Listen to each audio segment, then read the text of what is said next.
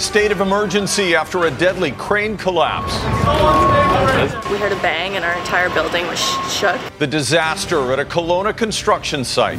New developments in the Lytton fire investigation. This is a priority investigation for the RCMP. And a major donation of lumber to begin rebuilding the town. And a lost dog reunion. Separated in the chaos of the Lytton fire, how social media helped bring them back together. You're watching Global BC. This is Global News Hour at 6. Good evening and thanks for joining us. We start with breaking developments in that crane collapse at a construction site in Kelowna. There are multiple fatalities, although exactly how many is still unclear. The city has declared a local state of emergency, and Global's Jules Knox has the latest from just moments after the crane came down. It was the loudest thing I've ever heard, and it shook our building. Like it sounded like an earthquake. A crane crashing to the ground in the heart of downtown Kelowna shortly after 11 a.m. on Monday. It sounded like or a, a car had hit the building. And I felt this jolt, both on the floor and on my back.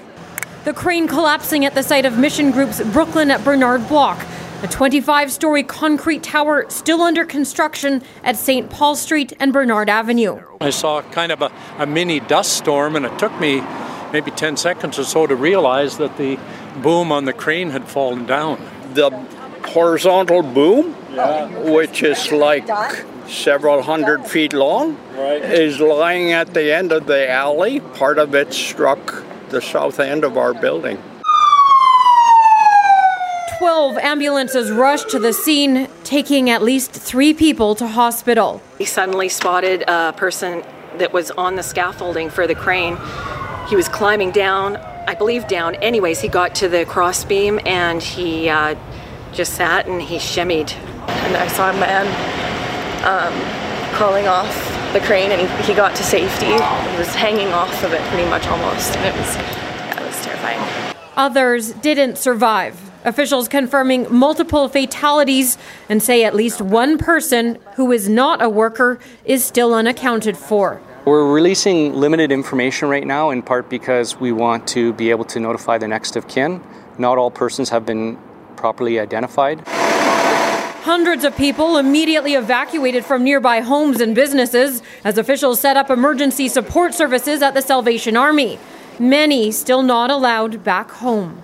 The area remains unstable and unsafe. If that structure were to fall, is about 250 feet, and so they want to obviously make sure that anywhere within that 250 feet, should it fall, it not actually injure anybody else. The city of Kelowna declaring a local state of emergency in response to the ongoing threat to people and property caused by the crane collapse. And officials are asking people to stay away from the area as they investigate. Jules Knox, Global News, Kelowna. We are also hearing from the developers behind the project. In a statement, Mission Group says, in part, there was a catastrophic failure where a crane fell during the dismantling process. Mission Group immediately evacuated the building and emergency crews were dispatched to the site. We continue to work closely with emergency responders to assess the situation. The company adds it expresses its deepest sympathies for the families affected by the tragedy. Several investigations are underway into the cause of the fire that destroyed the community of Lytton, including assessing the possibility of criminal charges. Julia Foy is live with the latest. Julia, investigators have now completed a search of two areas of interest related to the possible origin of the fire. That's right. They were on the ground for over a week collecting evidence, conducting interviews, and they focused on two areas. One was in the village of Lytton itself. It was actually a park area near the rail bridge where pedestrians and trains cross the Fraser River. Now, the second location is actually a 30 minute, uh, 30 kilometer away in Boston Bar. Around 4:30 that afternoon, a train fire had been reported in Boston Bar, and of course, we know that the evacuation alert came down at 6 p.m. back in Lytton. But in speaking to police today, they're leaving themselves open to any ideas about what may have actually caused the fire. This is what they had to say a little earlier this afternoon. uh, um, desire to find out what happened when a, when a whole town is lost, a First Nations community is devastated. Um, it's a priority, and uh, we know that, and uh, we're going to do our best to try to answer all the questions. All right, Julia, what happens next? What's the timeline for these investigations? Well, I asked the RCMP that, and they say, you know what? They have a commander in charge of this investigation. They have the resources to take as long as they need to go through the evidence. But that having been said, they're actually looking to the public to give them a call if anyone has any information connected to the cause of the fire. And of course, we know that two people lost their life in the fire, but they're really not sure if perhaps there's someone that you know and love that is still missing call the RCMP and let them know. There is a tip line that's been established today. It's on your screen. Back to you. All right, thanks for that. Julia Foy reporting live. And the forestry company that's been at the center of ongoing environmental protests on Vancouver Island is making a major donation to the recovery of Lytton.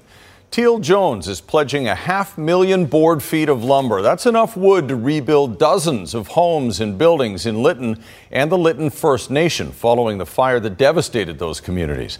Teal Jones is encouraging other forestry companies to contribute as well.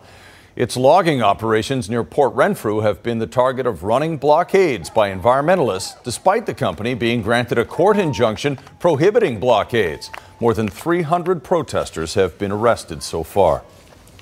BC crossed a grim milestone today more than 1,000 wildfires so far this season. In an average year, we see 1,300 fires in this province, so we are more than two thirds of the way there, and it's not even mid July. Aaron McArthur has the latest. Oh, that's crazy. Unrelenting heat. For the second time this month, temperatures expected to approach 40 degrees in many parts of the province. Already baked forests facing more stress. Fires popping up across BC.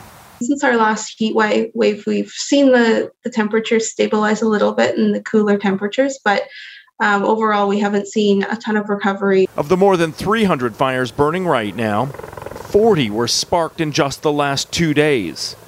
Too many of those flames too close to people's homes. Having it right here and, and not threatening our home, yeah, that's that's very overwhelming. Two of the most recent fires were started in the Okanagan. The Thomas Creek fire had 77 homeowners on evacuation order. That has been lifted as the fire is moving south, although more than 600 homes still under an evacuation alert. So this fire was spotting probably about 200 meters ahead of itself uh, yesterday afternoon. There's not an awful lot that uh, that we're going to stick in front of that. Skaha Lake being used as a water source for helicopters fighting the fire. So is Kalamalka Lake for crews fighting the Becker Lake fire east of Vernon. Boaters and drone operators interfering with fire operations. Boaters, please stay off of Skaha Lake or at least well out of the way. The Kamloops Fire Centre still home to most fires of note in BC. The latest near Sun Peaks has the resort on alert. The Regional District has issued evacuation orders for 132 properties in the immediate area, as well as 160 properties in the surrounding communities. The high temperatures expected to break by the middle of the week but there is no relief in sight. Rain not expected anywhere in the interior in any significant amount past Sunday. Aaron McArthur, Global News. All right, let's bring in meteorologist Kristi Gordon now for more on the forecast and where the temperatures are climbing again. It sure feels hotter out there, Kristi.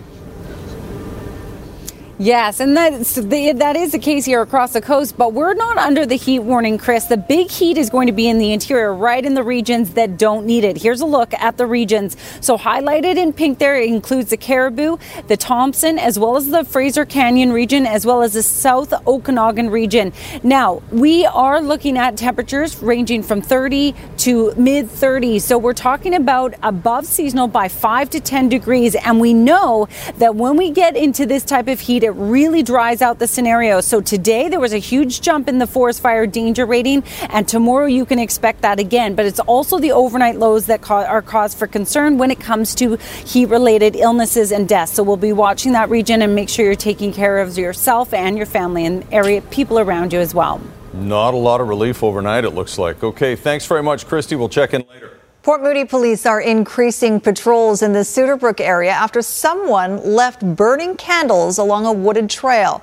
The recent hot, dry weather has pushed the fire danger rating to high in that area, but as John Hua reports, no one knows who's lighting these candles or why.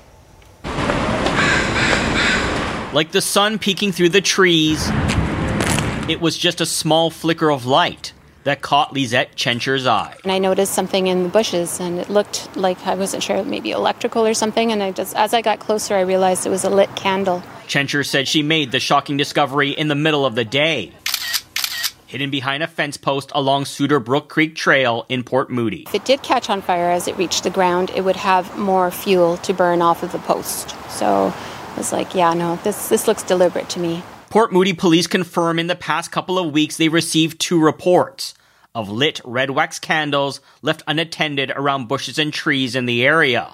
But the belief is there may have been more. I can't say if the person who is leaving the candles is doing so with nefarious intentions, but it's, it's certainly reckless to say the least. Complete disregard for the current fire danger rating is something that unfortunately continues to be on display. A 36 year old man was taken into police custody after residents were left to put out a fire on the hillside of Weber Road in West Kelowna. He's since been released while charges are being considered. The fire danger rating right now in Port Moody is quite high, so it goes without saying that there is a, obviously a, it's very dangerous to be leaving unattended fire sources in tinder dry areas.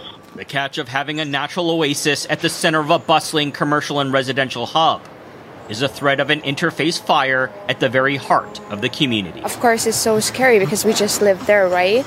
So if we have fire, then we have to all leave our places. It's just reckless and stupid. And I don't know why people are lighting candles. I think that's pretty strange. Port Moody Police is asking residents to be on the lookout. If they discover a candle, put it out, then report it right away. We've increased our, our patrols and our, our presence in that particular area, um, and we're going to continue to do so. Chencher warns even the small flicker of a single candle left to burn in these dry conditions is something the entire community needs to clearly see as a massive threat. John Hua, Global News.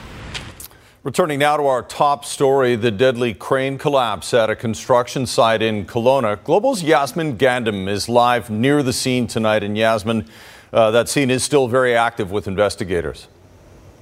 Yeah, Chris, it, it really is. Uh, they were called to the scene, BC Emergency Health Services, just before 11. The crane at the time was actually being dismantled when it collapsed. We've heard that there are multiple fatalities. We don't know how many, though, uh, because they're not revealing that information before the alert next of kin. One worker actually slid off the crane uh, after the collapse. Uh, we're hearing from people in the neighborhood that heard a loud crash and actually stood onto their balconies to see what was going on.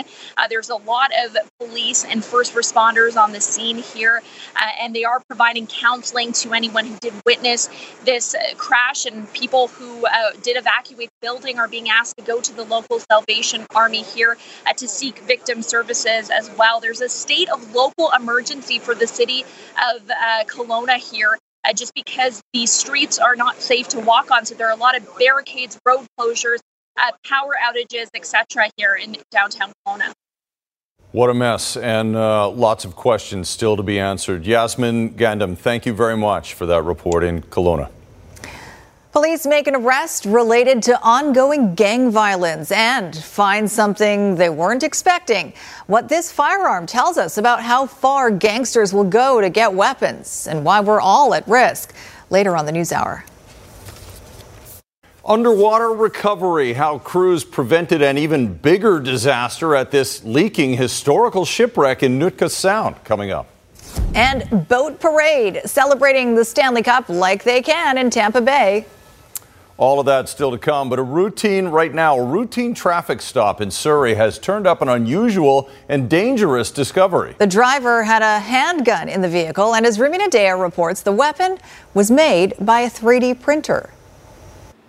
Surrey's gang enforcement team, SGET, discovered the 3D printed gun during a routine traffic stop. The weapon, dubbed a ghost gun because it has no serial number for tracking.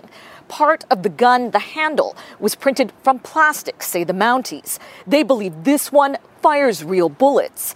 RCMP say they found the gun and a jerry can inside a vehicle on June 29th. Police say the 21 year old driver with gang connections had no driver's license and was in a rental car when he was stopped. It was loaded. There was a magazine uh, in this firearm, and in the in response to your question whether it's functional, uh, that is the reason we send it to the lab so they can do their analysis, and then we'll find out if this firearm is actually fully functional. Surrey RCMP say it is a concern.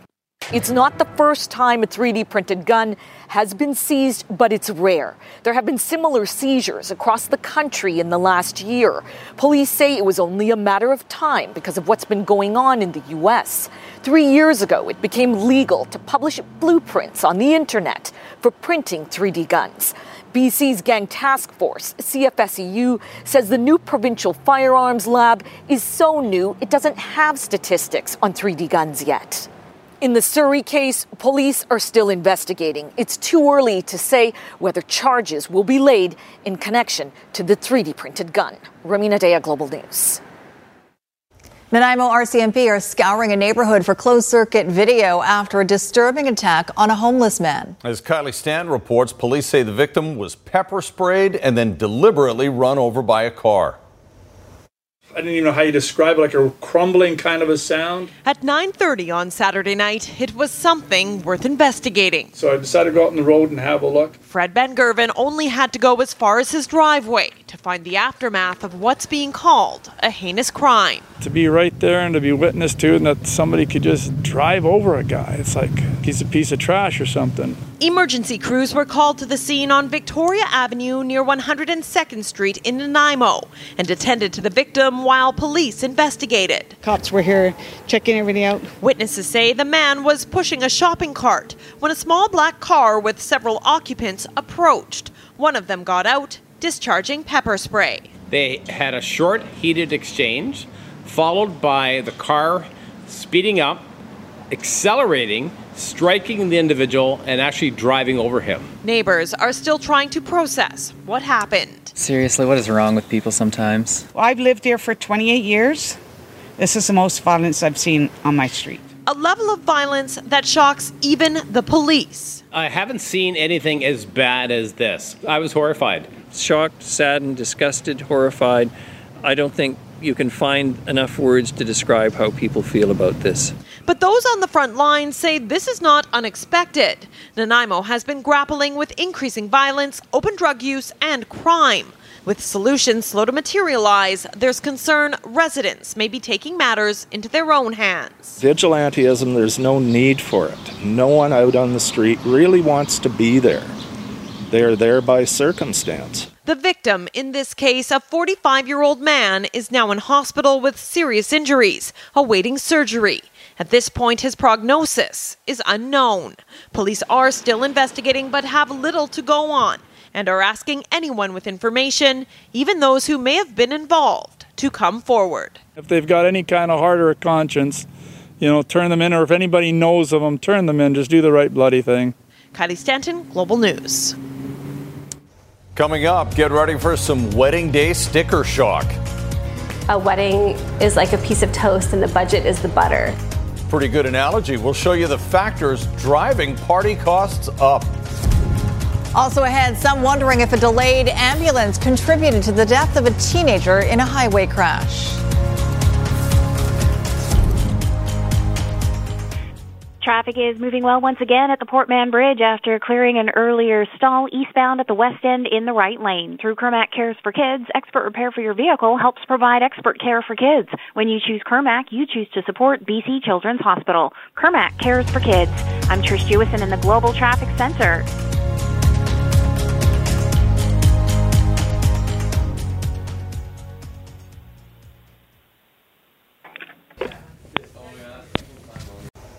Well, now that pandemic restrictions have eased, many brides and grooms are thinking about heading down the aisle. But some couples might be in for some sticker shock as they plan their big day. Here to tell us more and how to budget properly is Consumer Matters reporter Anne Drewa. Uh, Anne? Thanks, Chris. From food to flowers, some industry experts are predicting the price of a wedding will be more expensive during the rest of the year and into 2022, and much of that can be blamed on the pandemic.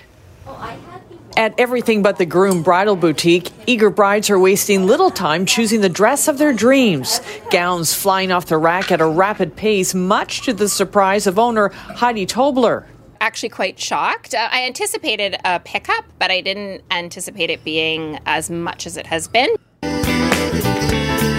Erin Bishop is the owner of Philosophy Events, a wedding and design company. She says right now she's seeing a massive spike in demand if people have been waiting to see what happens with the pandemic, but they want to get married, like honestly, I would say to get on it sooner than later. But that excitement may be tempered by higher costs going forward, where brides and grooms can expect to pay more for their big day.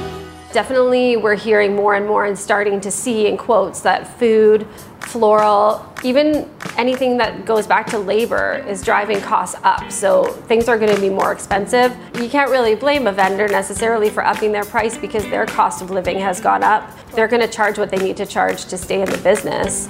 Um, and a lot of vendors didn't stay in the business. Dushan Flowers has already seen a spike in floral prices. A worldwide shortage of certain flowers, driven in part by the global pandemic, has increased the price of some imports by as much as 25%. We get lots of tropical flowers like beautiful orchids and stuff. Uh, but we didn't receive them uh, just because of the pandemic. And then, of course, the uh, just because of we didn't receive lots of uh, flowers from out of country, then the local flowers um, went um, price-wise went really high too.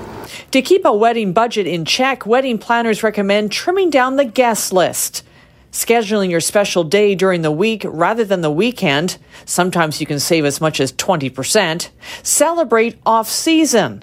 Select seasonal flowers and keep decor simple. And think about walking down the aisle in an outdoor public space or a backyard instead of an expensive venue. A wedding is like a piece of toast and the budget is the butter. And if you have a certain amount of butter and you want to put it on like five pieces of toast, the toast's going to be kind of dry. But if you just focus on one piece, it's going to be luxuriously lathered and delicious butter.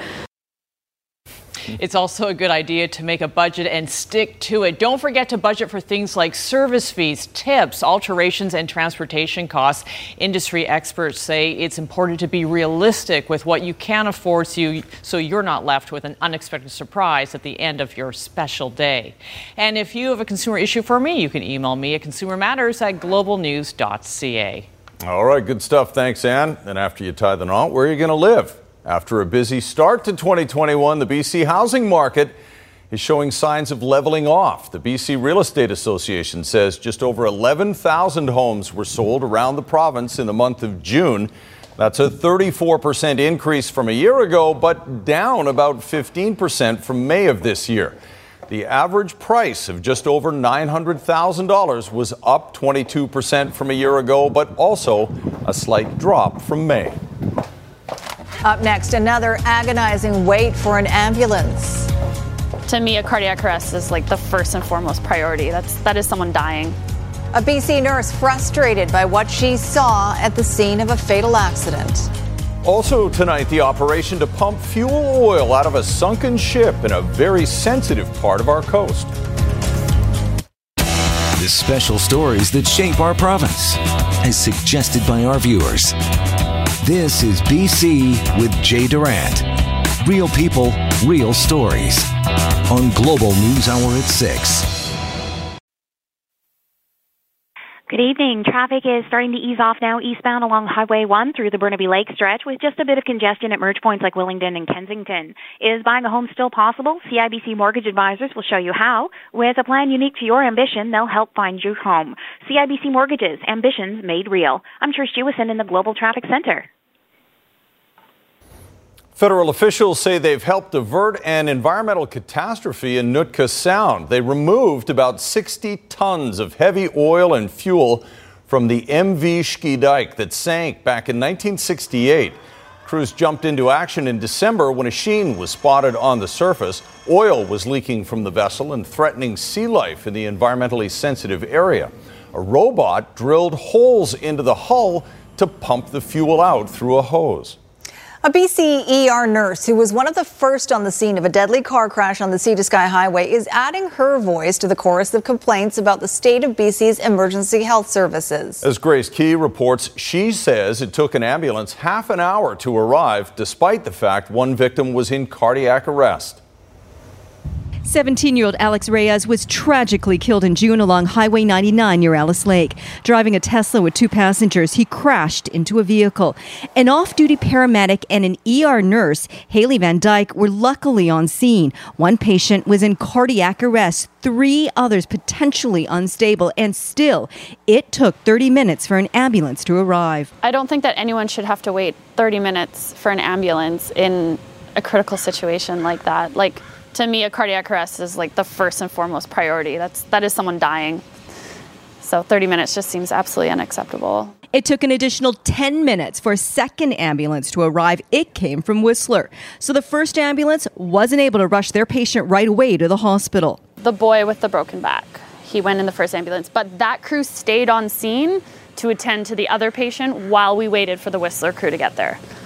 So there was an even further delay in that patient getting to the hospital. Haley says on any given day there are two ambulances in Squamish, but at times only one is available between all of Pemberton and Squamish. For instance, our Squamish hospital doesn't have a CT scanner. So for all the mountain biking and all the skiing and all the crazy mountain adventures we have up here, if anyone has any kind of trauma, we cannot rule out like a bleed in the brain or an internal injury. We have to send them to the city and they have to go down by ambulance. So when that ambulance goes down to the city, we've lost a car here. And there's days where like we're already down a car, then we send a car down to the city and we've got one ambulance team for the whole corridor. Alex died on scene, and Haley doesn't believe the delay contributed to his death. But with the area's growing population, she says a CT scan, more doctors and nurses, and ambulances are desperately needed. Grace Ke, Global News. And in a statement released late this afternoon, the BC Health Ministry says its records indicate the first ambulance arrived on the scene within 12 minutes after the first call. It says the problems with BC's ambulance service are the result of underfunding by the previous government and that it's working to overcome them. Taking a look at COVID 19 in our province now, we have three days worth of numbers to tell you about 123 new cases, 658 active cases. Hospital numbers are down again with 66 patients in hospital, 14 in the ICU. Thankfully, we have no new deaths to report. And on the vaccination front, 78.8% of those aged 12 and older have received their first dose of vaccine.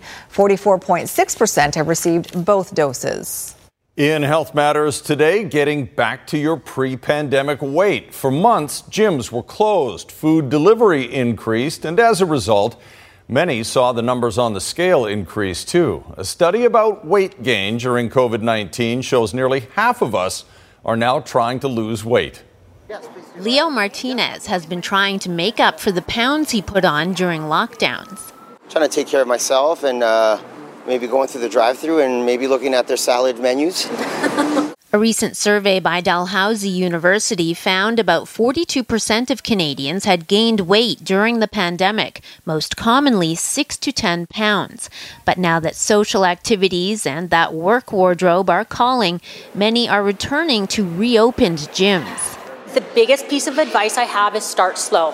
You aren't where you were 16 months ago when this all started.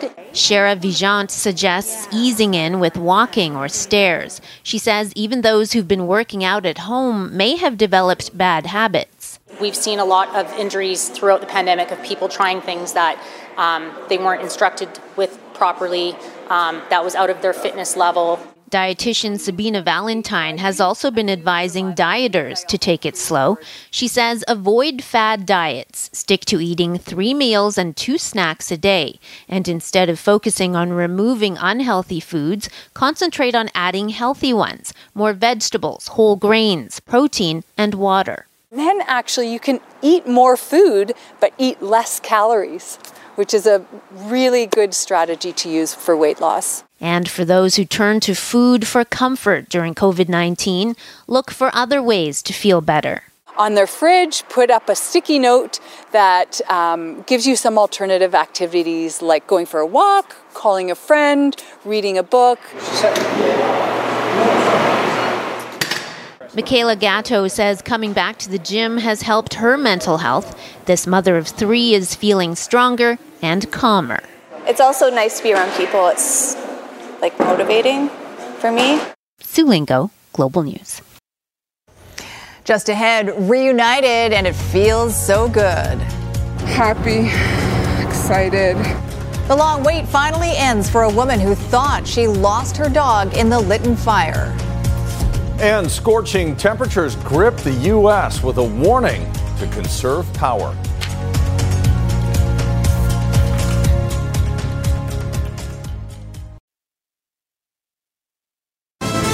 You're watching Global News Hour at 6. The heat wave is impacting BC, but it's also extending to tens of millions of Americans in several western states. As Jennifer Johnson reports, the relentless temperatures are breaking records and power grids. Blistering high temperatures, bone dry terrain, and out of control fires are burning up America's west from Oregon to Arizona. Oregon's Bootleg fire is now the largest in the country. In Arizona, two firefighters were killed when their plane crashed while surveying flames. And in California, raging fires are swallowing up homes, devastating communities. Four dogs, I think they're gone. I couldn't get them out. They couldn't see. The smoke was there, so I, I think they're gone. This latest heat wave coming after parts of the U.S. Southwest experienced the hottest June on record. Experts say climate change is to blame we're in a period where we're just going to constantly see over time increases in our average temperature and increases in our extremes. Most people don't think about heat as a killer, and it is. While air conditioning units strain, debris from the Oregon fire is affecting power lines in Northern California, which has already lost a tenth of its power supply. So, this is a big hit to the supply for California. We're all going to do everything we possibly can to maintain reliability. California's governor has declared a power grid emergency, asking residents to conserve power and water. Lake Mead in Nevada, which supplies water for 25 million people in Los Angeles and across four states, is now at the lowest level it's been in its 85 year history. Death Valley, California is one of the hottest places on earth. Visitors are still going out in the record setting temperatures, but not for very long. I think the best way to describe it is that moment when you open the oven and that gust of heat hits you in the face. This is the second heat wave the West has seen in a little over two weeks, once again baking and igniting a region already suffering from extreme drought. Jennifer Johnson, Global News, Washington. And we're seeing uh, some heating up going on in the interior of the province. Kristi Gordon back with us now. Kristi? Thanks. Well, we're so lucky that we're not seeing the extreme heat that we did last time, but it's very similar to last time in that we are dealing with the same sort of ridge of high pressure that they are down south. Now, here's a look at the temperatures we saw today. Today was day one of the heat wave where Lillooet Lytton was in that 38, 39 degree mark, but you can see Osoyoos also very hot. Many other areas in the interior looking at low to mid 30s. This is what we're expecting tomorrow, and this is very conservative. We'll likely see a number of these regions reach even higher temperatures temperatures than this. And when we get into this type of scenario where we're in that uh, five to 10 degrees above seasonal and we don't get relief at night. So, for example, look at this. These are the overnight lows. Some areas like Osoyoos may only drop down to uh, 21. That doesn't allow your body to get that relief. And thankfully, in the interior, a lot of people have uh, air conditioning and things like that. Whereas along the coast, when we had that heat wave, we didn't have a lot of people with air conditioning. But nonetheless, make sure you're taking care of yourself. Heat stroke is a medical emergency. You need to call 911 if you have any of these symptoms here. Now, let's talk about smoke. So, most of the smoke in through the interior regions where the majority of the fires are. Tomorrow, though, and into Wednesday, we will likely see a little bit of outflow. So, push from the interior out towards the coast. We will see temperatures warm up here on the coast, and we'll likely see a little bit of smoke push in as well. But we're just on the outer edge of it. So, I'm not expecting widespread, but certainly some smoke is possible. And it's certainly in the interior. Not a lot of dispersion expected for you, so you'll likely see smoky skies and hot conditions for the next two days. Now, for Metro Vancouver, a little bit more cloud cover Thursday and Friday, cooler conditions, but then we come out of it over the weekend and still no rain in the forecast. It's been since June 15th that we've had any rain at the airport at YVR, and that's the case across many parts of the province. Here's tonight's Centra Windows weather window from Doug. This is looking out from Ambleside. Beautiful shot. Thanks so much, Doug, for that one. Well done, Doug.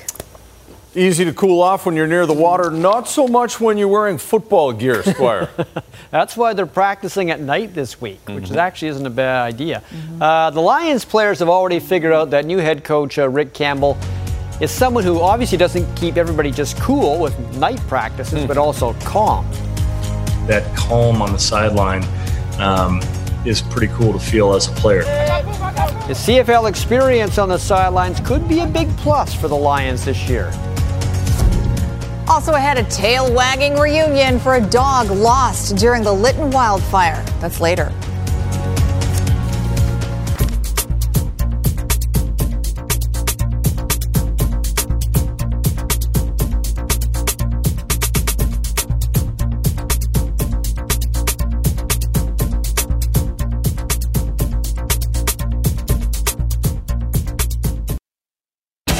The special stories that shape our province, as suggested by our viewers. This is BC with Jay Durant. Real people, real stories. On Global News Hour at 6. Chris and I want to go to a Lions game. yeah, they got bad, bad crowds two years ago, but you know now now there's some enthusiasm to get back there and cheer. Yeah, them on. that's true. A couple of years ago, it looked like fans were already social distancing That's before true. the pandemic. It would be nice if people came back when they Mhm. are allowed back in. Okay, so an unofficial guess would be that about 50% of the starting players the Lions had in 2019 will be back for 2021. And if you've forgotten, and you have every reason to forget 2019, the Lions finished 5 and 13 despite having a pretty talented roster. Things just didn't work out for uh, rookie head coach DeVone Claybrooks, who of course was fired after that season was over. Of all the changes for the BC Lions after a year off, the biggest is head coach. Rick Campbell brings more experience to the job than DeVone Claybrooks brought. And that's being noticed by veterans who played in 2019.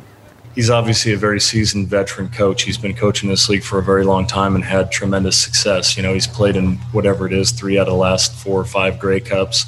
Um, you know, and and he's a very calm guy.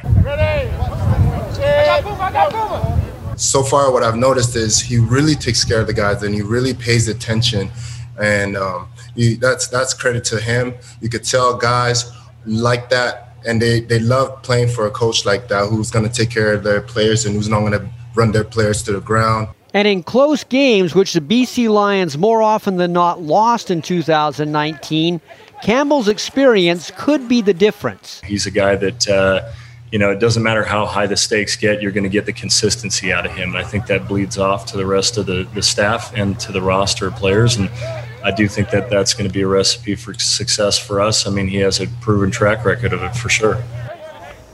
When soon to be 38 year old defenseman Duncan Keith said he wanted to be traded to a Western Canadian team to be closer to his family, a lot of people in Canucks Nation were afraid that Vancouver would try to make a deal for him. But fear not, as you can see by the logo beside me, the Blackhawks traded Keith to the Edmonton Oilers today for defenseman Caleb Jones and a third round draft pick. Now, it feels weird and it doesn't feel right to not want Duncan Keith. He's been a great player. He will be a Hall of Famer. He's won Stanley Cups. He's won Olympic gold medals. He's won Norris trophies. He's won a Conn Smythe. He has basically done it all.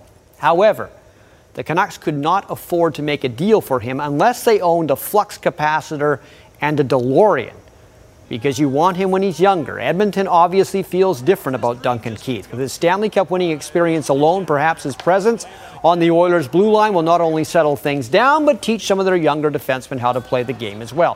What is odd is the Oilers didn't get Chicago to retain any of his $5.5 million a year salary, which lasts another two seasons. Well, with the Buccaneers winning the Super Bowl and the Lightning winning back to back Stanley Cups, they like to call Tampa Bay Champa Bay now. And since it's a city with a name Bay in it, with the name Bay in it, I should say, or with the word Bay in it, they like to celebrate such championships on the water.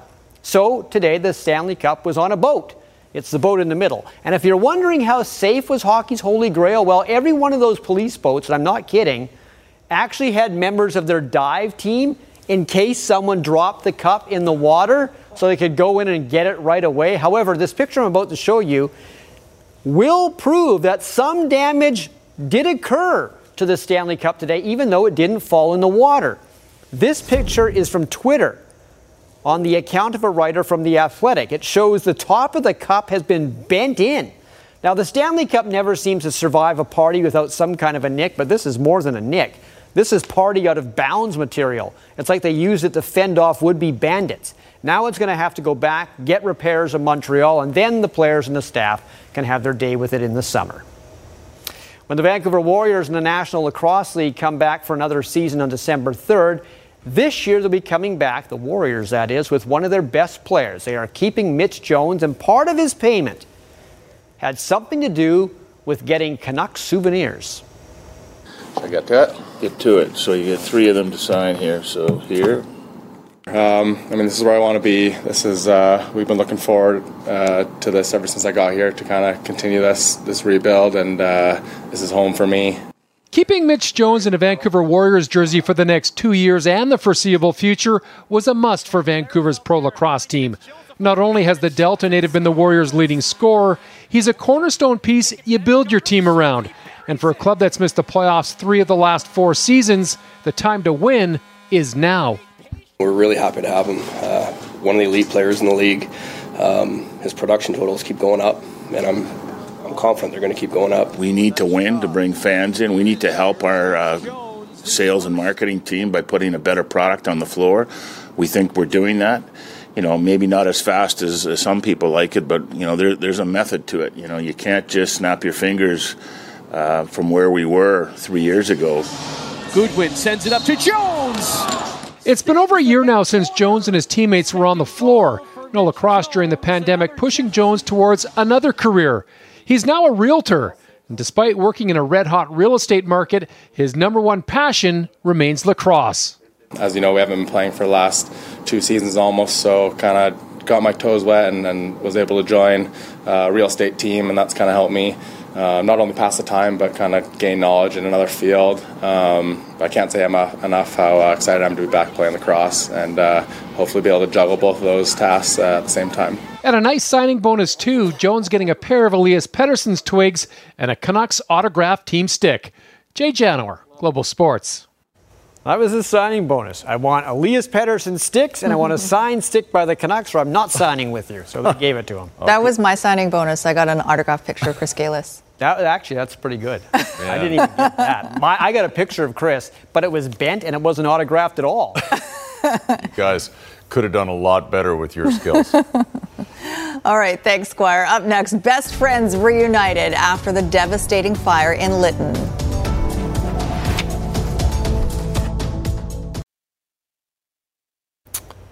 Got a great story to end on tonight. When fire swept through Lytton and people had to leave quickly, some pets were left behind. A dog that was found and rescued has now been reunited with her owner, and it's a pretty special moment. Catherine Urquhart has the story.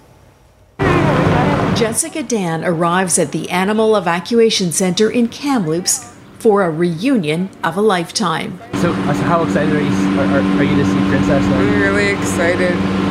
Dan wasn't sure she'd ever again see her beloved dog Princess.